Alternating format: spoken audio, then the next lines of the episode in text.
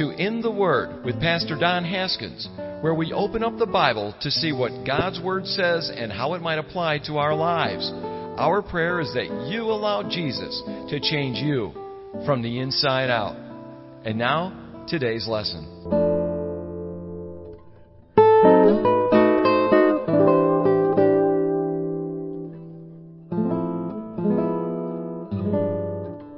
In the book of Jeremiah right now, and reading.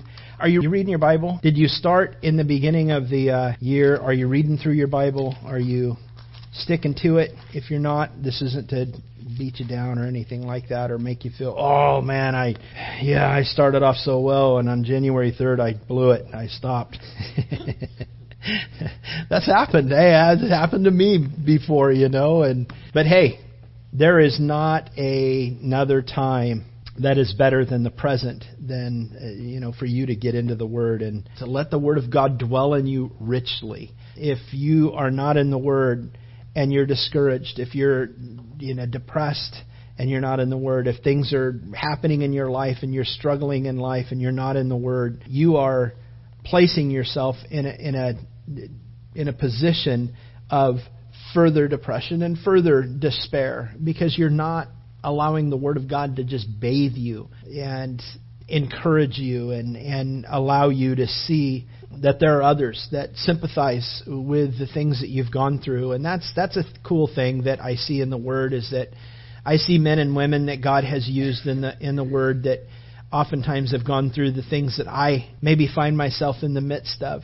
And I, I find that I draw encouragement from that. I've been a pastor of a small church for a long time. I love the book of Jeremiah. I love Jeremiah. Uh, you, you just think about Jeremiah. Any of you guys that know anything about the prophet Jeremiah, you'll know this one thing is that Jeremiah was a young guy. He was a young guy. I'm no longer young, so I can't totally identify with that. I used to be a young guy. Used to be the young buck, and now all of a sudden nobody considers me as that anymore. But uh, Jeremiah was a young guy that thought, man, nobody's listening to me because I'm so young. And, you know, that's where the Lord says, hey, don't let anybody despise your youth, you know.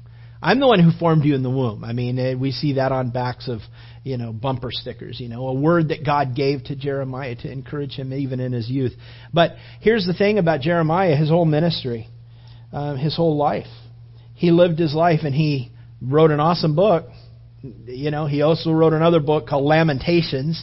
Is it awesome to write a book on Lamentations? You know, they call him the weeping prophet, Jeremiah. He was a, a fellow that wept a lot. And why not? You know, we understand that Jeremiah lived his whole life and preached to the to the his his countrymen and and ministered to them and and you know talked to them about the Lord and not one person ever was converted under Jeremiah. Could you do it? Would you do it? You know, and this kind of even will take us even into our study today, but here, here's the thing Jeremiah, he was a man of faithfulness. He, he was faithful regardless of what the outward uh, result was. This is what God's called me to do, and God, God continued to prompt Jeremiah to do it. Not to say that he hadn't gotten, didn't get discouraged at times, because he did. But here's the thing: he he had a heart and, and, a, and a, a passion to see his people saved. He had a heart and a passion to see his his uh, his countrymen, you know, having a walk with the Lord that was that was right, and they weren't interested. They weren't interested. They were too busy doing the things that uh, they did back in that day, and we find ourselves in the midst of that too. And, and so we can all kind of identify, not just myself, but we can all sometimes identify with the Jeremiah. In that, you know, maybe you start living your life and you're, or maybe you have been and you're walking with the Lord strong and you get kind of discouraged because you don't see anybody else around you in the world wanting anything to do with God and and yet you continue to live your life for the Lord, and it just doesn't seem like it's making a difference. And uh, you almost want to throw your hands up and goes, "What's the use? Why should I ever do any more?" And yet the Lord kind of prompts your heart and He pricks your heart and says, Hey, you know what? You're not doing it for them, you're doing it for me. They're not rejecting you, they're rejecting me. Always remember that, Samuel. You know, remember that's the word that he said to Samuel. Samuel, he was like, Oh man, people are not you know, God, they're they're they're getting rid of me. They want somebody else other than than you know, a prophet to lead their their their country. All the Jews, they just they're just they hate me. You know, all my countrymen, all my brothers and sisters, they hate me. And God says, Samuel, they're they're not rejecting you. They're rejecting me. They're not casting you off, they're casting me off. You know, so one thing we have to do in our own life, and I hope that this is an encouragement to somebody. I don't know, maybe I'm saying it to myself, I don't know, but this is something that the Lord's kind of laying on my heart right now, and I'm not going to be disobedient and not say it. Here's the thing maybe you're in here and you're discouraged because you're walking with the Lord, and it doesn't seem like anybody else is. You don't stop walking with the Lord because of what else what everybody else does. You are living your life for the audience of one. I am living my life for the audience of one. We are living our life not for the vast people. Now, that's who our calling is to, isn't it? But we go out and we live our lives. And if they respond, praise the Lord. If they don't respond, well, praise the Lord also, because here's the thing our heart can be grieved on that. But the thing is, is that we have got to one day stand before our Almighty God and give an answer for the reason why we lived the life that we lived.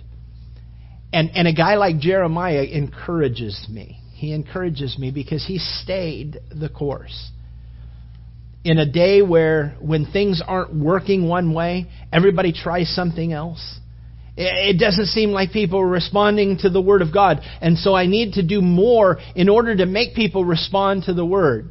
And I've had, you know, conversations with pastors you know, that, that will employ certain things. Even to the point of saying, listen, the end justifies the means. Here's what we'll do. We're going to do all this very superficial things to get the people in the door, and and we'll do superficial things on these nights, these these and and we're going to do all the surface stuff and and and make it all fun and then we'll have one night of the week where we get into the word and i'm going i, I don't know i don't know that jesus ever employed that that mentality. I, I don't see that jesus ever employed that that you know method to draw people in. I see that he was the same out of the pulpit in the pulpit on the street you know lying down at night. He's always the same one same person. And he, he didn't change his message Jeremiah didn't have, you know, hey, on Monday through Wednesday we're going to be, or Sunday through Wednesday we're going to be really fun, but then Thursday, Friday, and Saturday I'm really going to give it to you. You know, he he didn't employ that. Uh, why I'm talking about Jeremiah, I, I don't know. Every time I hear that the summer is coming to an end, sorry kids, school is coming up, and uh, you know, here, how many of you guys are going back tomorrow? Okay. All right. All right. When when do you go back, Austin?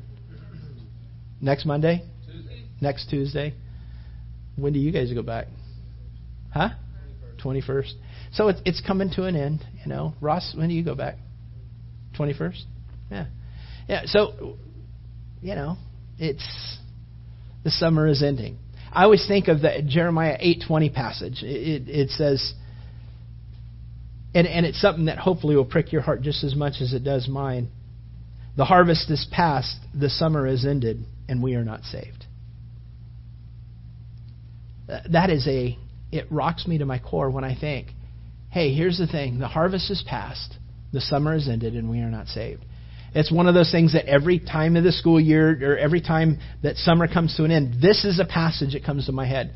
And, and Kevin kind of just even reminded me of it, um, of you know, that passage as he was saying, hey, summer is, is in it and the kids are going back to school come Monday.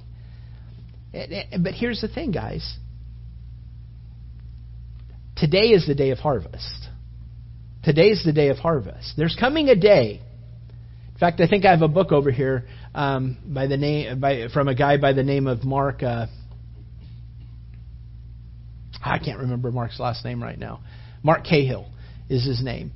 And uh, he has a book that's called uh, One Thing You Can't Do in Heaven. What is one thing you can't do in heaven? Huh? Okay, sin. That's good. What's another thing you can't do in heaven? Huh? Be more specific. Minister. Well, you can minister in heaven because you can minister to each other, huh? Reach out to other people. Amen. You can't evangelize. You can't evangelize in heaven. Yeah. Summer has ended. Harvest is past. The summer has ended, and we are not saved. Here's the thing: that you know, the picture is is that there's coming a day where the harvest, which we are in, is going to come to an end. The days. Uh, what do we do in summer? Go to the beach, have picnics, barbecues. We enjoy ourselves. We go to Disney. You know, uh, we mow a lot of grass. you know, but but you know, summertime is typically a time of joy, right? It's typically a time of relaxation. It's typically a time of of you know, uh, kind of downloading or kind of just you know releasing all of the stress of the school year or what have you. Uh, kids, it, it, there's coming a day when you won't have a summer. You know, your summer is going to be a two week summer, okay? It's a two week vacation, you know. Uh, but here's the thing at the end, you know, you know, when summer comes, wow, you know, Alice Cooper, who today is now a Christian, you remember he had an old song back in the 70s, you know, school's out for summer, and and you, now I'm sorry that I just put that song in some of you old rock heads heads, you know, and you're going to be singing it for the rest of the day. But uh, I'm sorry, I'll get it out of your head. It's a small world after all. Now that one is a better one to have in your head. So but summer, when summer comes, it's a great time. When summer ends, he just when I asked, "Hey, who's going back to school?" You know, tomorrow, Josh and John on there. That, because that's what you feel like. Uh, uh, summer's ended. Summer's ended. But if we look at it spiritually, summer's going to end one day. The harvest, the time of harvest, is going to be, it's going to be over. You're either going to be in heaven or you're not going to be in heaven. If you're in heaven, you're not going to be able to evangelize ever anymore. If you're not in heaven, you're not going to be able to evangelize either. Well, you can, but it's not going to do you any good. The thing is, is that to be busy about our Father's business today, to live our lives for Christ today, to live for the audience of one today, while we still have time while our harvest, while we're in the midst of our harvest, while we're in the midst of our spiritual summer, if you will. This is a joyous time, not a laborious time, not a hard time. It's a time where we have the joy of seeing a soul that was once lost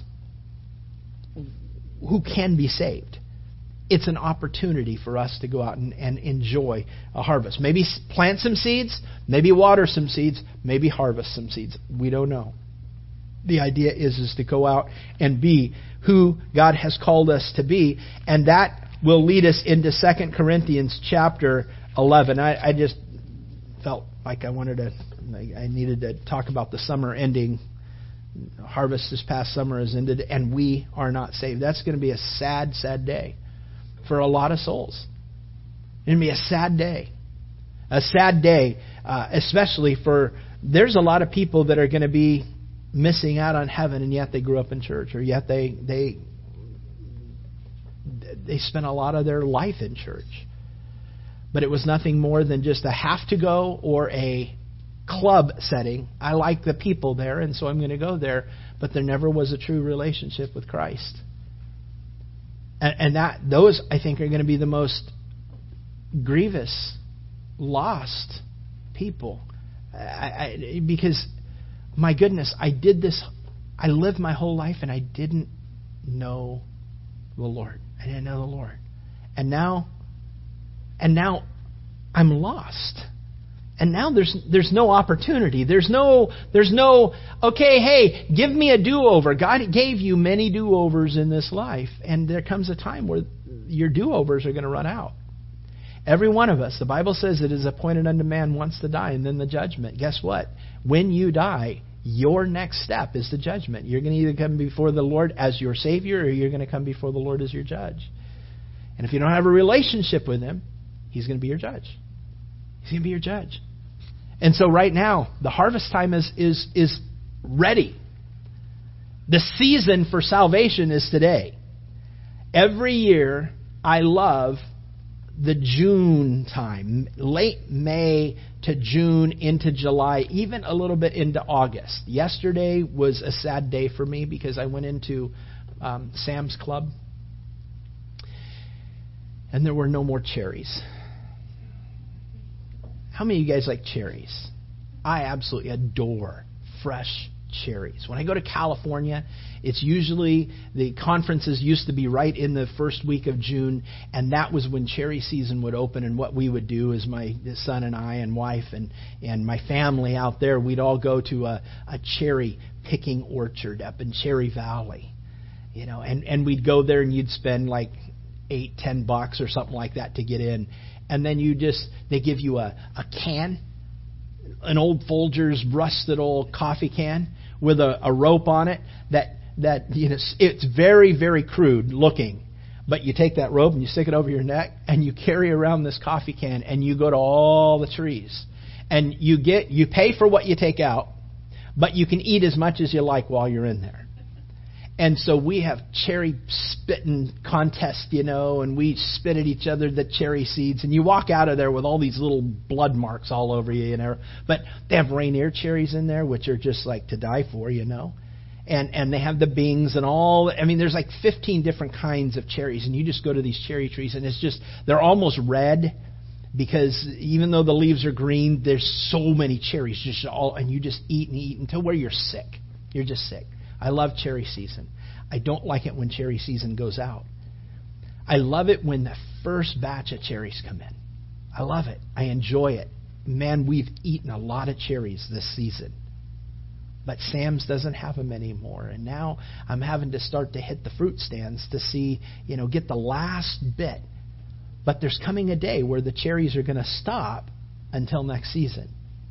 the thing is, is that the spiritual season we're in right now, it's cherry season, gang it's a good time to go and, and share our faith with people.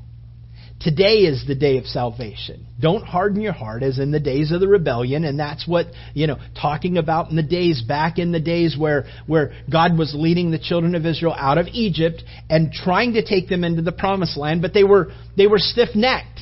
They didn't want to go. They didn't want to do it His way. They were fearful. Oh man, the people in the land are giants even though the, the land is flowing with milk and honey, and that picture is that that land had awesome, you know, produce. The land had fertile ground that the cows would, would eat and, and just produce awesome milk, you know, and the goats. And, and the land would produce such awesome fruit. Which, by the way, even to this very day, I have not had better fruit than the times that I've been in Israel. It is that whatever you think a strawberry is supposed to taste like, that's what it tastes like there. Whatever you think a, an orange should taste like, that's what it tastes like there. I mean, this is some of the most fabulous, uh, you know, fruits and vegetables over there. It's fertile. And God says, that's where I'm taking you, into this land. Okay, hey, we're going to go. Oh, wait a minute, but there's giants in the land. There's some effort that might come on our part. Ah, I don't want to do that. I want to go the easy route. I want to do it. I want to do it not the way that you want to do it. I want to do it a different way, God. You see, when we look back at the children of Israel coming out of the Egypt, we think that they're buffoons. Because why didn't you just trust the Lord? When in all actuality, if we just look fast forward and look to ourselves here in 2017, we're missing the promised land, a lot of us, because we don't want to do it God's way. We only want to do it our way. And we'll find ourselves at times wandering in a desert for 40 years because you just don't get it. We just don't get it. I just don't get it. And and it's only when I trust the Lord when I become the Joshua or Caleb that says, "Wait a minute, these are giants, but our God is the giant, you know? I mean, who is bigger than our God? I love Joshua's, you know, or Caleb's message to the to you know Moses and all the people. Guys, these guys are archaic. These giants are archaic. Now, that's kind of a crude way, you know, of, you know, he was trying to be hip. Not really. I mean, but but but kind of our term today, we'd go, "Hey man, that's a piece of cake." That's a piece of cake. He just said it a different way. You know, when you hear somebody, you know, kind of say a slang thing in a different language, you kind of go, I know what you're saying, but that didn't totally translate that way. Well, that's what he's saying. These guys are our cake. This is a piece of cake. Let's go up and take it. This is the land that God's given. To the grapes are bigger than our heads. You know, I, I don't know that that's I don't know. I don't know what that meant. Maybe the grapes were bigger than their heads. I don't know. But one thing I do know is that God had a plan for them.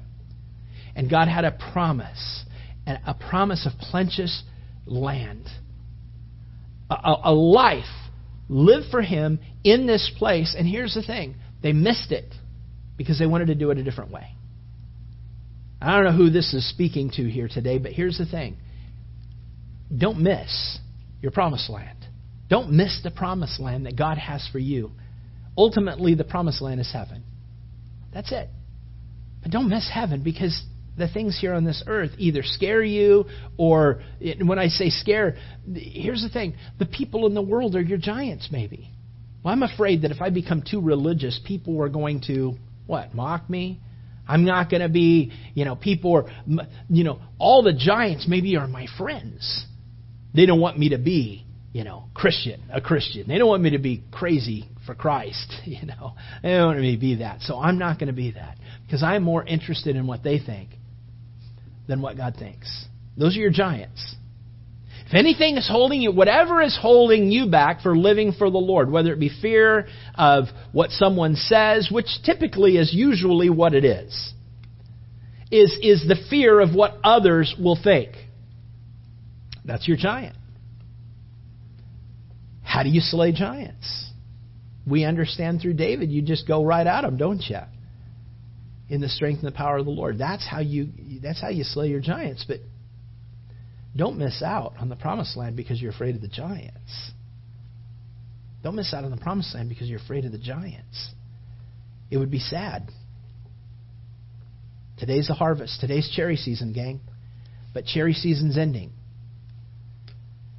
There isn't going to be another cherry season spiritually. This is your cherry season. Don't miss out on the best that God has for you.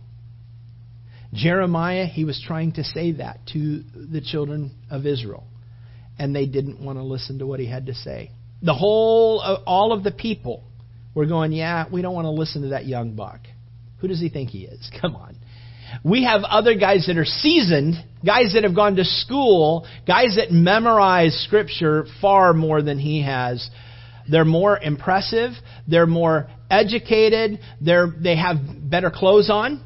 They have, you know, clothes that would represent that they really know what they're talking about. And so we're going to listen to them and not Jeremiah. Well, mind you, you've heard me say this before a friend of mine that I communicate with every week, you know, Bob Davis, communicated with him today.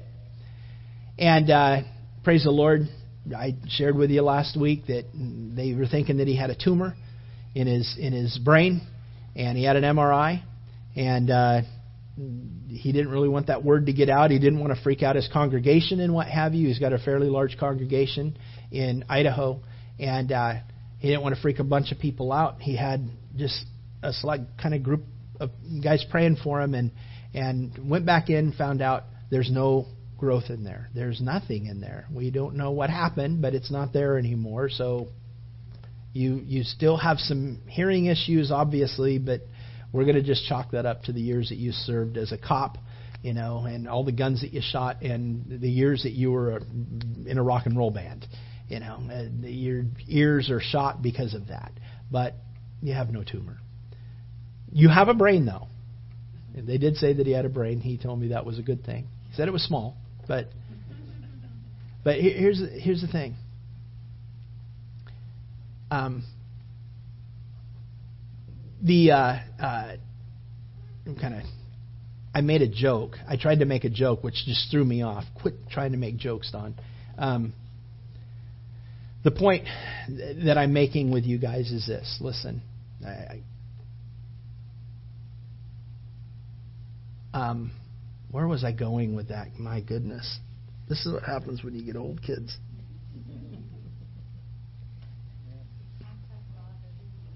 Say that again?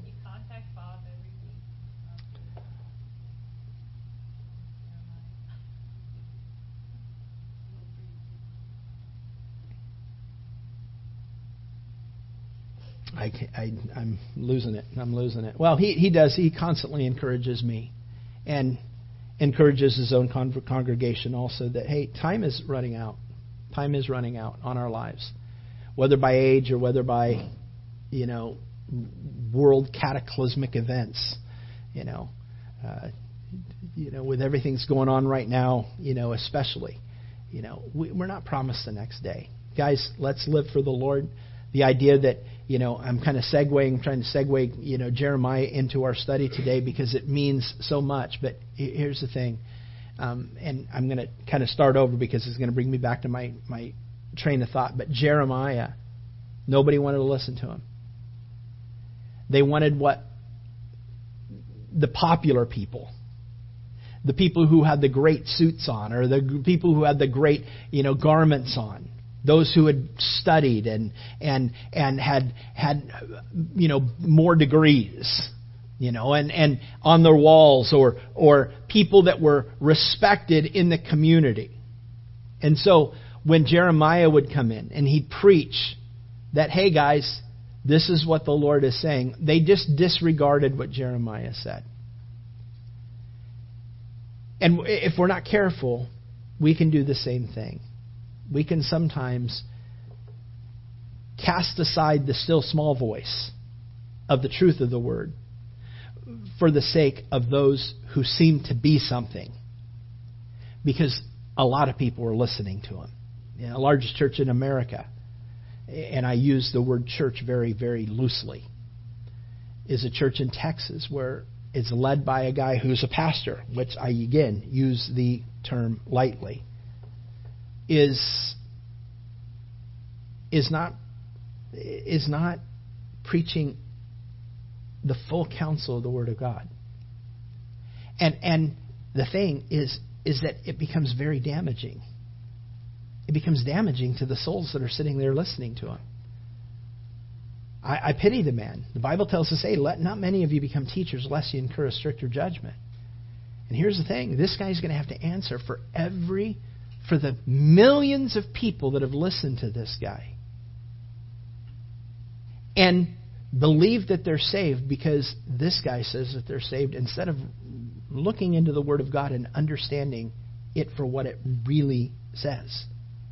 Dealing, facing their sin straight up, dealing with their sin before a holy God, understanding the blood of Jesus Christ and the radical death of God on the on uh, God in human flesh on a very real cross. Not recognizing those things and missing out on eternity. But wait a minute, I was a part of the largest church in America. God, do you know how big that church was? Do you know how many awesome songs we sang? Do you know how many times we went? Here's the thing it's not about that. What does the Word say? What does the Word say? And so people were disregarding what Jeremiah said. Segueing into our 2 Corinthians chapter 11 passage, it's the same exact thing. It's, it's happened all the way back in the Old Testament. It's happened in the New Testament. And to, gang, I just, the idea is it happened to Jeremiah, it happened to Paul, do you think that you're exempt from something like that? Don't ever get discouraged if you're living for God and you're living according to His Word, if not a lot of people follow you. Because that's just biblical economics. I'm sorry to say that. Jesus says, Wide is the gate that leads to destruction, and many there are who go that way, but narrow is the gate that leads to life, and very few there are who go that way. Why is wide the gate? Because wide is the popular view. Wide is the wide is the gate that is the path of least resistance. Wide is the gate that doesn't cause me to come to grips with my sin before a holy God. Wide is the gate that doesn't cause me to have to recognize that I have issues and that I've got to come before God and say, you know what, Lord, this is not right before you. I need to change. God, help me change. Help me to be the man. Help me to be the woman, if you're a woman, that you've called me to be. Because, Lord, I'm lost without you. My life is here for you. My life is about you. That everything that I am has been surrendered to you, and so Lord, do with me as you will. If you have my life in pain, well, then, Lord, let me glorify you in it. If you have my life in ease, then, Lord, let me glorify you in it. If my life is in wealth, then, Lord, let me glorify you in it. If my life is in poverty, then, Lord, let my life be a glory to you. Because here's the thing my life is no longer about me, it's about you. God, what can I do? Don't ever look around for the approval of those around you. Look for the approval of the Lord. Because it's easy to fall into the trap that you just do what everybody else does. And I'm saying, even in this church. I'm saying, even in this church. Don't do something simply because I think you need to do it. Do it because you know that the Word of God's called you to do it. You get into the Word. You make sure that what it is that I'm saying is correct. If I'm not saying something correct, then you need to stop listening to me. You need to stop coming. You need to, or you need to bring this to my attention and, and let me and you discuss this. And if you're not satisfied with what, how it is that I see it and, and, and what have you, we can have a dialogue on it. And man, if we can't come to a, you know, a, a, an understanding that, hey, this is the truth. And, and, and you think that I'm teaching heresy, you need to go. Shame on you if you stay. But if I'm teaching truth, shame on you if you take off because you don't like the truth. Eh, eh, here, here's the thing. That's exactly what's going on with, with Paul. Paul has a church that he loves very, very much. But other people have come in. And, and, and they look the part. They say that they're the part. They show their degrees. They show their paperwork. They show their documentation that they're something. They list themselves as super apostles. They charge the church in order for them to come. And Paul says, listen, that's not me. That's not who I am. These guys have gone and taken all of the speech classes and they are polished. These guys have done, you know, they wear really, really nice designer clothes. So they look the part. They've studied to be the part. They've, they've done all the external things to draw people's attention to them, but the one thing that they don't have is the word for word adherence to God's word, adherence to, to what God desires. And what they're doing is they're leading you down roads that are, are not good roads. Oh, Paul, the Corinthian church would say, you're small and your voice is squeaky. You don't look very good and you're you, you don't really. And, and think about this the Apostle Paul. The Apostle Paul. They said, he's not a very good speaker. that amazes me. The Apostle Paul wasn't a good speaker. People were casting off the Apostle Paul. To us, that seems ludicrous. I mean, well, to me, it seems very ludicrous. You're going to cast off the Apostle Paul for who? You know, some guy that looks the part, says that he's the part. Paul says, listen, here, here's what I'm going to ask you guys to do. You know that I don't charge you anything. I've not, get, I've not taken any money from you. I've not asked you to support me. I'm being supported from other churches. You, you remember what he said there? He said, uh, he says uh, in verse 8 of 2 Corinthians, hey, I robbed other churches. And no, it's not meaning that he went in there at night and stole out of their, you know, deposit boxes, you know, their, their safes. That's not what he's saying.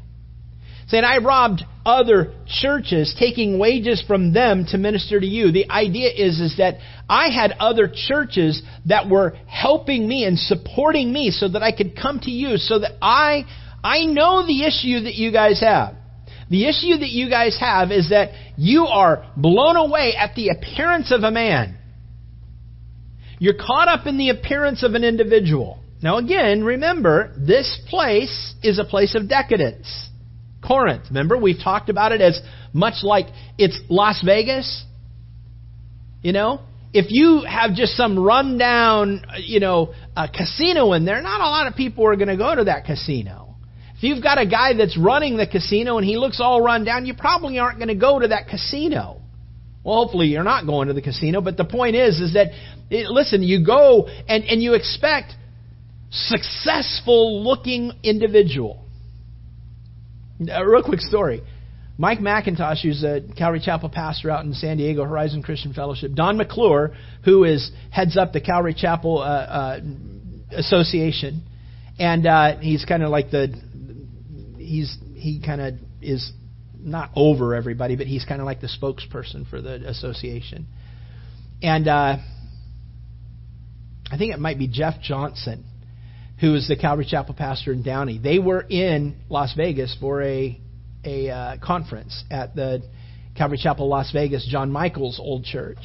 And they found themselves going downtown and eating one time and and and as they were down there, they were meeting or, or they were at one of the hotels or something like that for the conference. I don't remember how that all happened, but Mike MacIntosh telling this story many, many years ago, he says, We found ourselves in a conversation of four people, myself and, and uh, Don McClure and Jeff Johnson, I think and and Steve Wynn, who happened to be the owner of many of the casinos out there and very very well known. I mean, it's like he owns the Luxor or something like that, you know, the the the casino out there. And they're sitting there and they're having a conversation.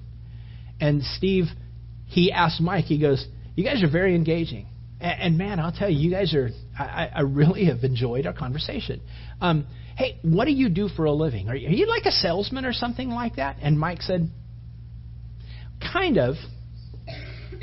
He's going, I don't want to blow this and tell him I'm a pastor because he's going to run away. I, we, I've been, we've been talking to him about the Lord. We've been kind of talking to him about God. And, and here's the thing. Steve goes, no, I mean, what do you sell? And he goes, well, I don't sell it, but I, I talk, uh, I talk about the Lord. And I present the Lord in such a way that people would respond. And, and, and buy into Christ and, and, and give their hearts to the Lord. He goes, So, are you like a priest or something? He goes, Well, yeah, I'm a pastor. You're a pastor? Interesting. And, and what do you do, Don? Well, I'm a pastor also. And what do you do, Jeff? I'm I'm a pastor also. And and what Steve Wynn said rocked Mike Mike MacIntosh. He goes, "How far has God had? How far did God have to go to reach me? To send three pastors to reach me? How far away from God am I that He had to send you guys into my casino or you guys into my hotel?" You know, there was more to the conversation, but here's the thing he looked the part. I guarantee he was dressed to the nines. I guarantee you that if he were to say, hey, people would and jump to his attention. If Mike would say the same thing, hey, everybody go, hey, knock it off. Shut up. I'm playing my game. You know, nobody's going to pay attention to Mike. Everybody's going to pay attention to Steve. Success is what we love.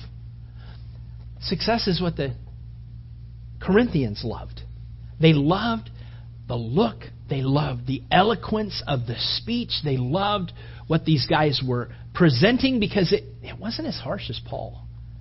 I mean, they're not asking us to do anything really a whole lot. They're not really telling us we have to give up anything in our life, man. We can we can continue to live the way that we want to live and still go to heaven at the end of the day. They're they're doing this. And Paul says these guys are are there to fleece you is what they're doing. In fact, here's here's here's what uh, here's what I'm doing. I'm not taking any wages from you. I'm actually being supported by other churches because I want to show you, I want to differentiate myself from those guys because here's the thing. You stop paying them for a second. You stop paying them their wages. You stop paying them to come in and tell you how you're supposed to live. And I will tell you, the next week, they're going to take the next camel caravan out of here. They're going to be gone. They're here to get what you have. They're not here to give you what you don't have. And that's Christ. He says in verse 9, When I was present with you and, and in need, I was a burden to no one. For what was lacking to me, the brethren who came from Macedonia, they're the ones who gave it to me, not you guys. And in everything, I kept myself from being a burdensome to you. And so I will still continue to keep myself from being a burden to you. As the truth of Christ is in me, no one shall stop me from this boasting in the regions of Achaia. What he's saying is, nobody's going to make me take anything from you guys because I know that this is an issue to you. And I know that this is a hang up to you. You think that somebody needs to be paid in order for their word to be validated to you. He says, Why am I not taking any money? Because I don't love you?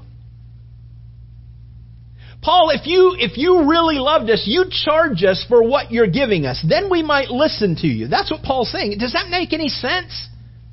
And Paul's trying to spell it out in such a way that these guys are fleecing you. They're fleecing you. They're not even of the Lord. Come on. And it's ticking me off that they're that they're swaying you away from the Lord. But don't don't look at me and not see love in my heart to you. Why am I not charging because I don't love you? Are you kidding me? God knows how much I love you. But what I do, I will con- also continue to do, that I may cut off the opportunity from those who desire an opportunity to be regarded just as we are in the things which they boast. What he's saying is, I'm going to continue to not take any money from you. And I'm, what I'm saying, I'm challenging those guys to do the same thing that I'm doing. And I'm going to tell you that within a week, they're all going to be gone. That's what Paul's saying. That's what Paul's inferring here. You stop paying them, they're going to be gone. But I will not leave. I haven't been paid a dime from you yet. And yet I will continue to come back. For these guys that are coming to you, they're false apostles. They're deceitful workers transforming themselves into apostles of Christ. How easy it is to have a really, really nice suit on and say words like Jesus or God or church or family. You see, Satan's not afraid of those words. He'll use those words. He knows Scripture, just like you do, and even far better. And he will use Scripture to confuse you, to try to get you to stumble over the rest of Scripture. He did it with Jesus. If he did it with Jesus, don't think he isn't going to do it with you.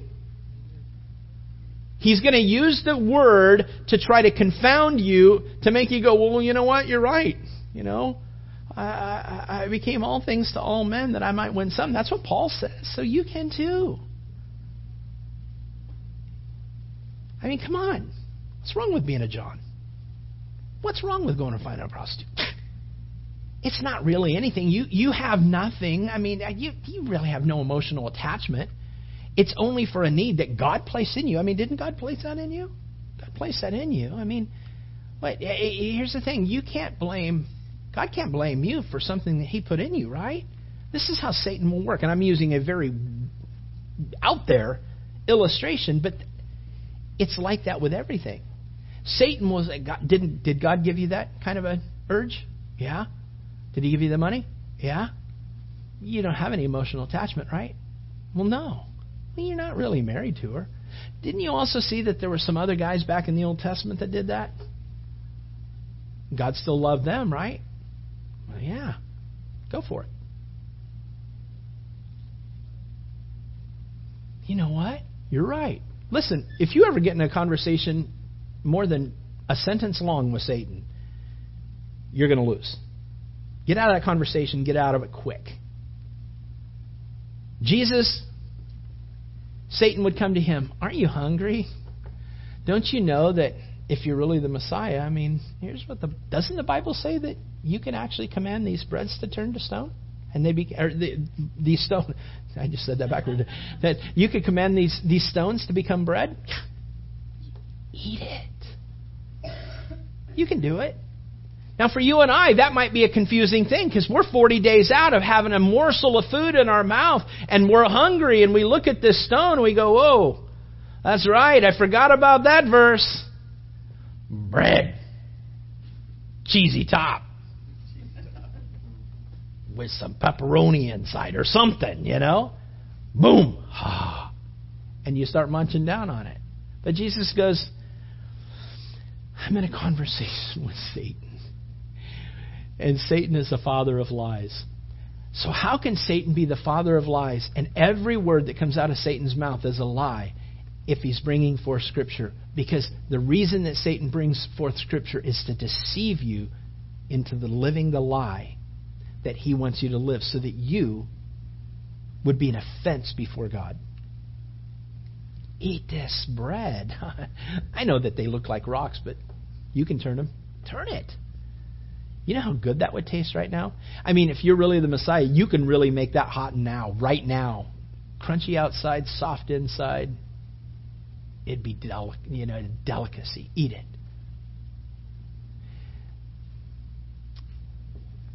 Hey, uh, have you never read what the Word of God says? That man shall not live by bread alone, but by every word that proceedeth out of the mouth of God.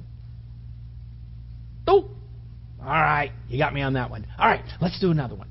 And so Satan will do that with you. And that's what's gone, that's what's happening here. These guys aren't strong enough to withstand the, the deceitfulness of, of the enemy. And these guys are coming out and they're, they're false apostles, but they're claiming themselves to be apostles. They're dressing the part. They're looking the part. They're charging the churches to go in and give these awesome messages of which they are very eloquent in speech. And Paul says these guys are transforming themselves even into angels of light, if you will. These guys are transforming themselves into apostles of Christ. Paul says it in Galatians chapter 1, doesn't he? In verse 5 and in verse 8, he says, Listen, Galatian church, Galatians, this isn't Corinth, but he's talking now to another region. He says, Galatians, listen, if we or even an angel of light, even if I lose my mind, and I come back to you and I preach to you any other gospel than what I am preaching to you right now, or even better, if an angel of light comes in and preaches a different gospel than what you have received, let him, me, that, anyone be accursed. Let them be damned to the lowest hell because they're deceiving you and they're trying to sway you away from the Lord. Angels of light. Oh, it can't be. It can't be wrong because look how beautiful they are. It can't be wrong. Look how successful they are. They can't be wrong because, look, they're using the Bible. You better know your word. That's why I'm encouraging you to stay in the word and get in the word and don't ever get out of the word. Let the word of God dwell in you richly. Why? Because when you handle the real thing, you'll understand when the counterfeit words come along. These false apostles, they're deceitful workers transforming themselves into apostles of Christ. And no wonder Paul says, For Satan himself transforms himself into an angel of light. Therefore, it's no great thing if his ministers also transform themselves into ministers of righteousness, whose end will be according to their works. Now, I gotta hurry. I say again, let no one think me a fool, if otherwise, at least receive me as a fool, that I may also boast a little bit. What I speak, I speak not according to the Lord. He says, okay, now here, what I'm about to say, don't blame God for what I'm about to do right now, okay? But I feel compelled to come in here and show you my credentials.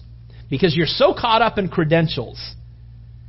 And, and, and Paul's looking as, as, at this as an occasion to say, I'm going to show you the, the, the difference between the credentials of them and the credentials that God has given to me.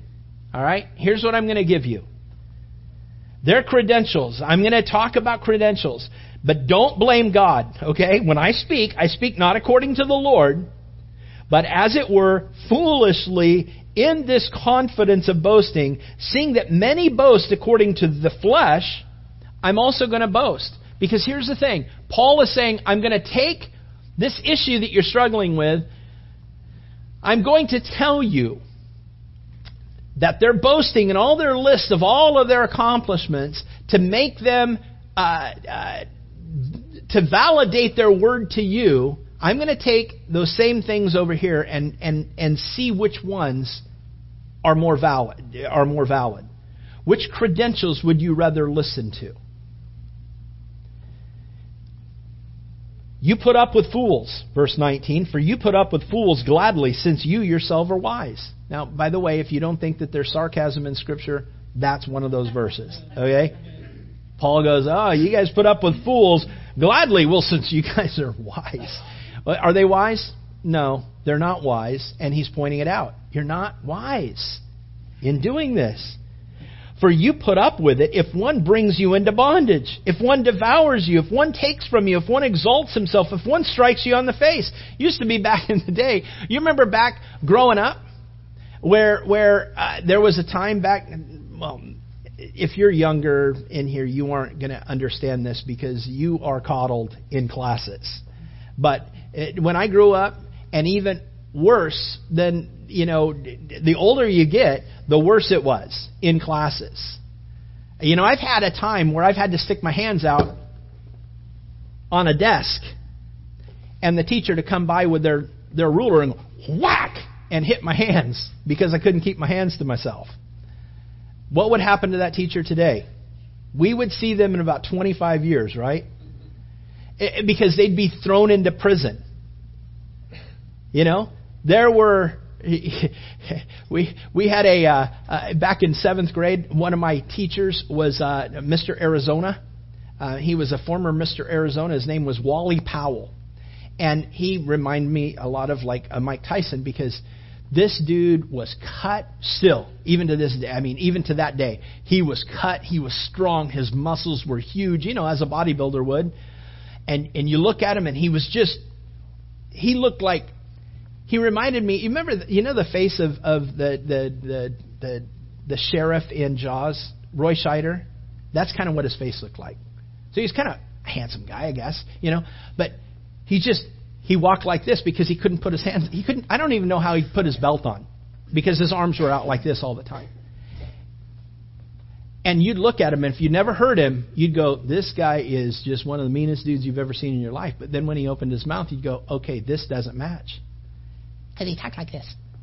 He had a really kind of a very fine voice like this. And and he he said, "Class, my name is Mr. Powell. I would expect you to have call me Mr. Powell. And I want to tell you something." And he went over and he grabbed a, a desk.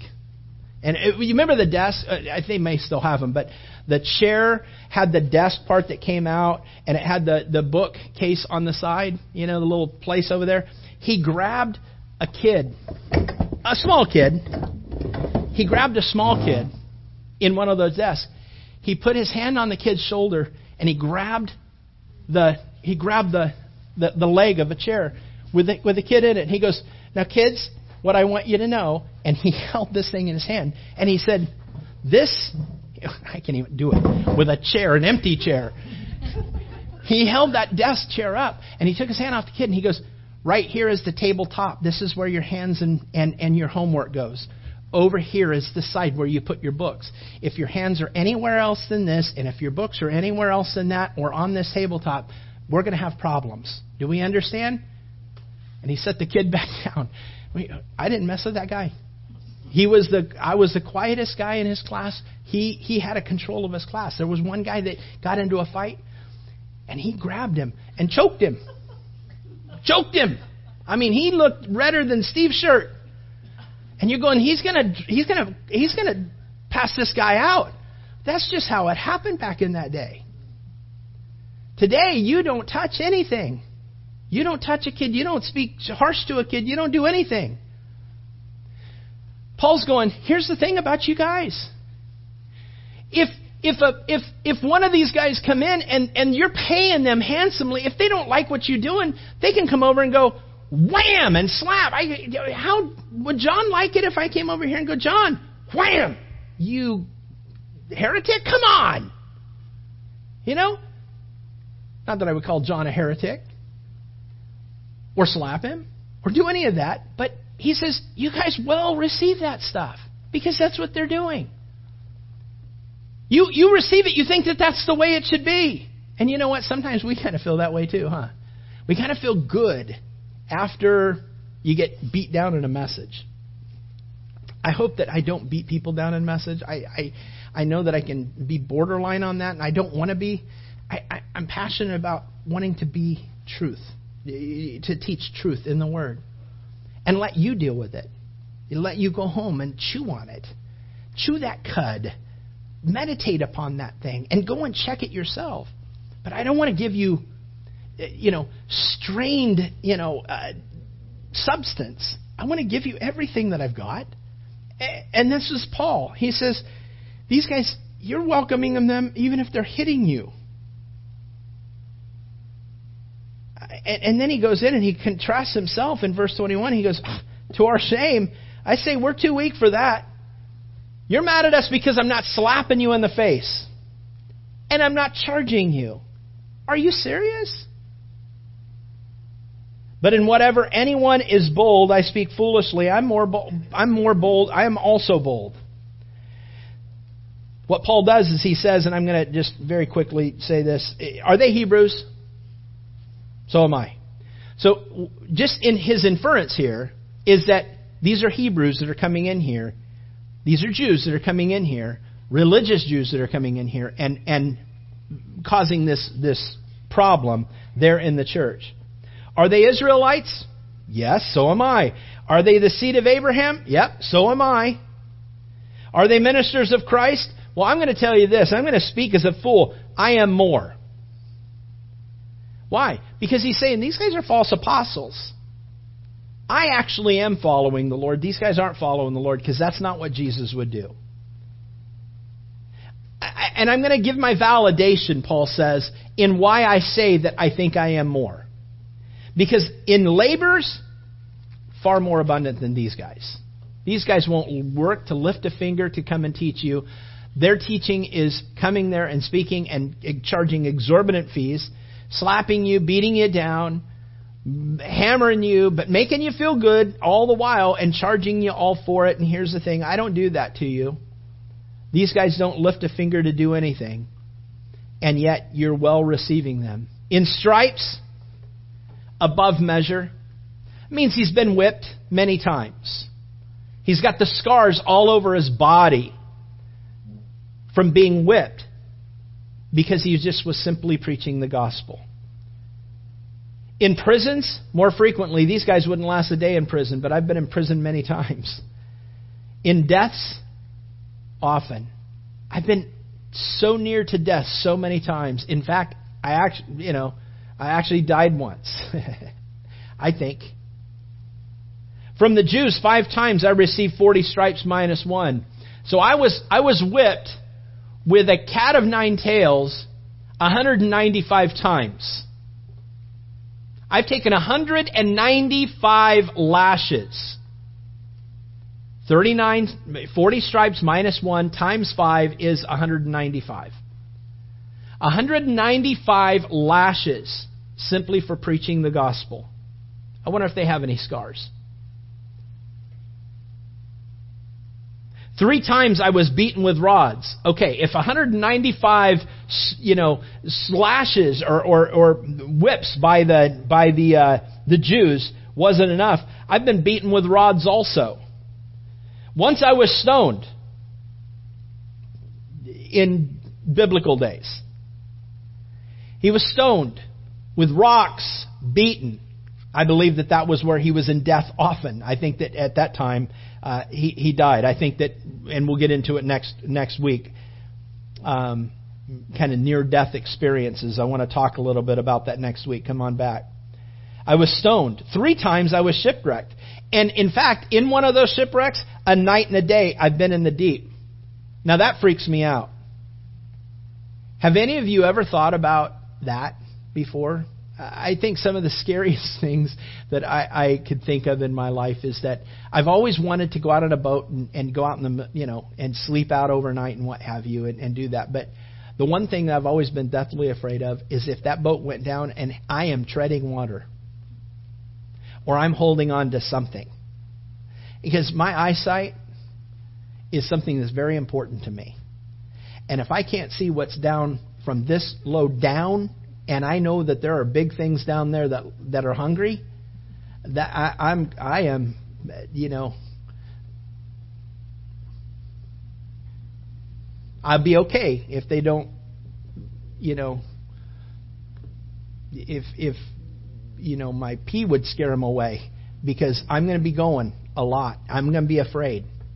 I can't hand. I mean, and now being pitch dark out there, you're looking up in the sky and you're going, man, this sky looks a whole lot different from when I'm on the land and I'm out, you know, in a very pleasant, you know, forest area where I'm looking up and I've got a tent and you know a, a you know a, a fireplace behind me, but right now I have big fish under me, and I have nothing other than this thing that I'm floating with, and I am freaked out. Now all night long he he was out in the deep, all night long.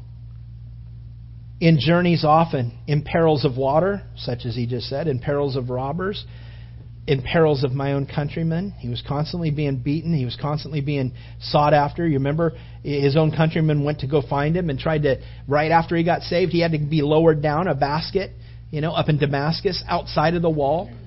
You know, here's grandiose Paul. Here's a guy that everybody loves, Paul, the apostle. And he had to actually be lowered down over a wall because his own countrymen were coming after him to kill him because he was preaching the gospel.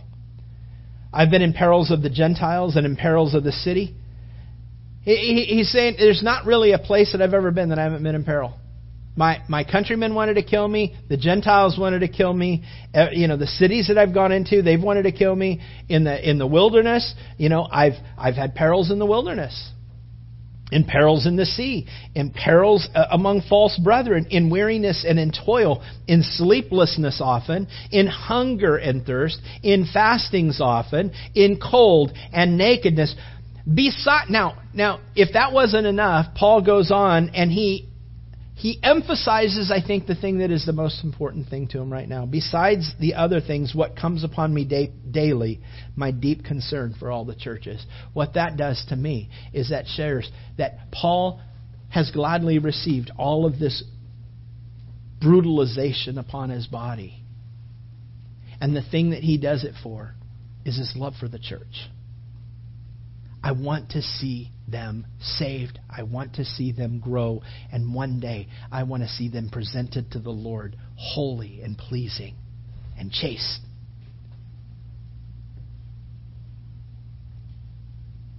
I, lo- I, I will stay up all night praying for you, Paul is talking about. I'm contrasting myself with these guys. I'm sorry that I have to foolishly go and do this, but I want you to see what these guys are for who they are. Paul says, I care about you. I care about you deeply. Who is weak? Am I not weak? Who's made to stumble and I don't burn with indignation? Paul says, I can have my feelings hurt too, you know? I can I can get I can I can be made to stumble. If I must boast, I'm going to boast in the things which concern my infirmities or my weaknesses. The God and Father of our Lord Jesus Christ, who is blessed forever, he knows I'm not lying. In Damascus, the governor under Erastus the king, or Aretas the king, was guarding the city of the Damascusians uh, with a garrison desiring to apprehend me, but I was let down in a basket through a window in the wall and I escaped from his hands. Uh, are you saying that you know, and listen to me, that I've endured all of this stuff simply for the churches, and because I'm not charging you, because I'm not whipping you, you're saying you don't want to listen to me? These guys have done absolutely nothing for you except beat you, put hard labors upon you, and take your money, and you're willingly listening to them. Gang, always be wary of those who pour into you spiritually. Always be wary. When I say be wary, I mean be prepared. Know who they are. Know what they are. Know what they're about. Because you got charlatans out there. I remember there's a guy in California. His name was Gene Scott. I don't even know if he's still on TV. He'd wear fedoras, you know, really nice, costly fedoras, smoking a cigar on TV. He was on Christian TV. He'd open the Bible every once in a while if he needed to. Most of the time, he was just sitting there on TV telling you to give money to his ministry. I, I, even to the point where he would cuss at the people. You know, you guys, uh, Sacramento, you aren't given what you're supposed to give. You need to give more. We're going to go off the air. Now, dang it. You need to get to your checkbooks right now, and you need to, right now, get the blank over to your checkbook and get in get it in a mail and put it in so we don't go off the air. What are you going to do without me? What are you going to do without this?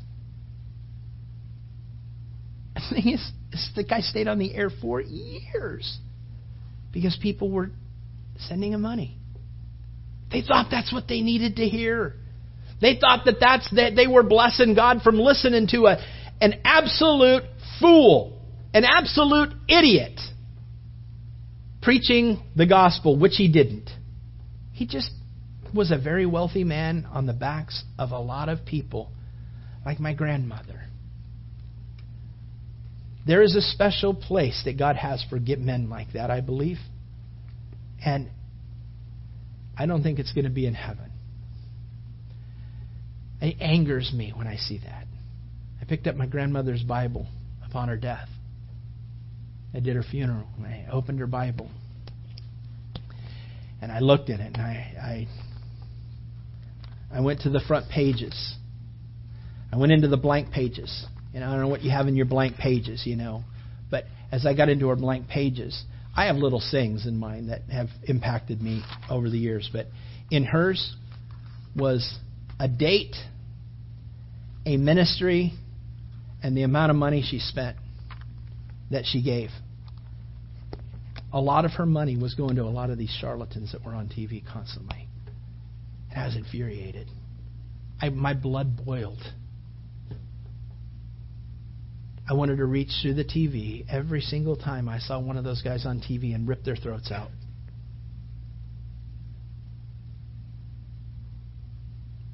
They're not real. They're not true. And they're fleecing people. Don't be fleeced. Don't be fleeced. Know from who you receive. Know, know what it is that people are preaching. Do they play around with the gospel? Do they play around with the Word of God? If they do, flee. Just go. Just go. Oh, but they've been in. Do you know how many degrees they have? Just go. Degrees mean nothing. Degrees mean nothing. Paul didn't have a degree. Peter didn't have a degree. James, John, none of the disciples had a degree. They didn't have a degree. A degree does not make you, does not validate your ability. It doesn't. There's a lot of teachers in schools, in colleges, that are there that are not good teachers. They're horrible absolutely horrible, but because they've done the education and our education system says, well, because you've done these things and you met all these things, then, well, that has qualified you to do what you're doing.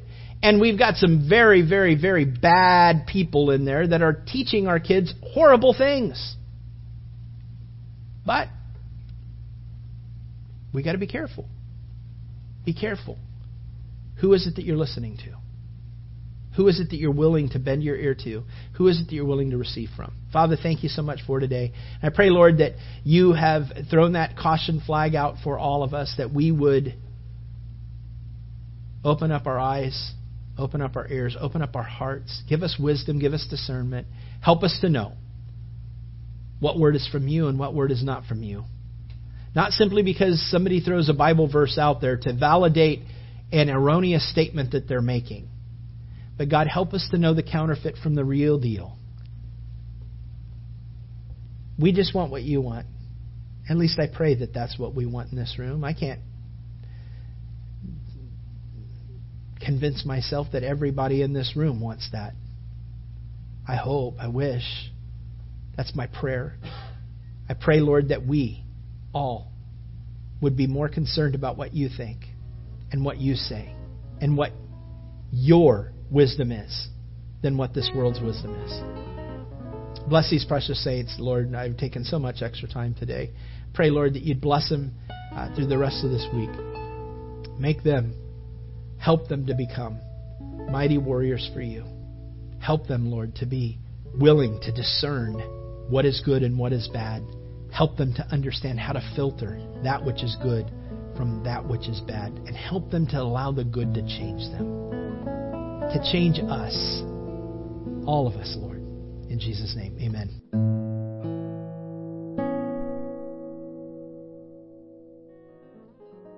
Hey, thanks for listening. So, did Jesus cause a change in you today? Or do you need prayer? We'd love to hear from you. Please contact us by visiting our website at calvarychapelcf.com or call our office at 941 926 3717. That's 941 926 3717. Again, thanks for listening to In the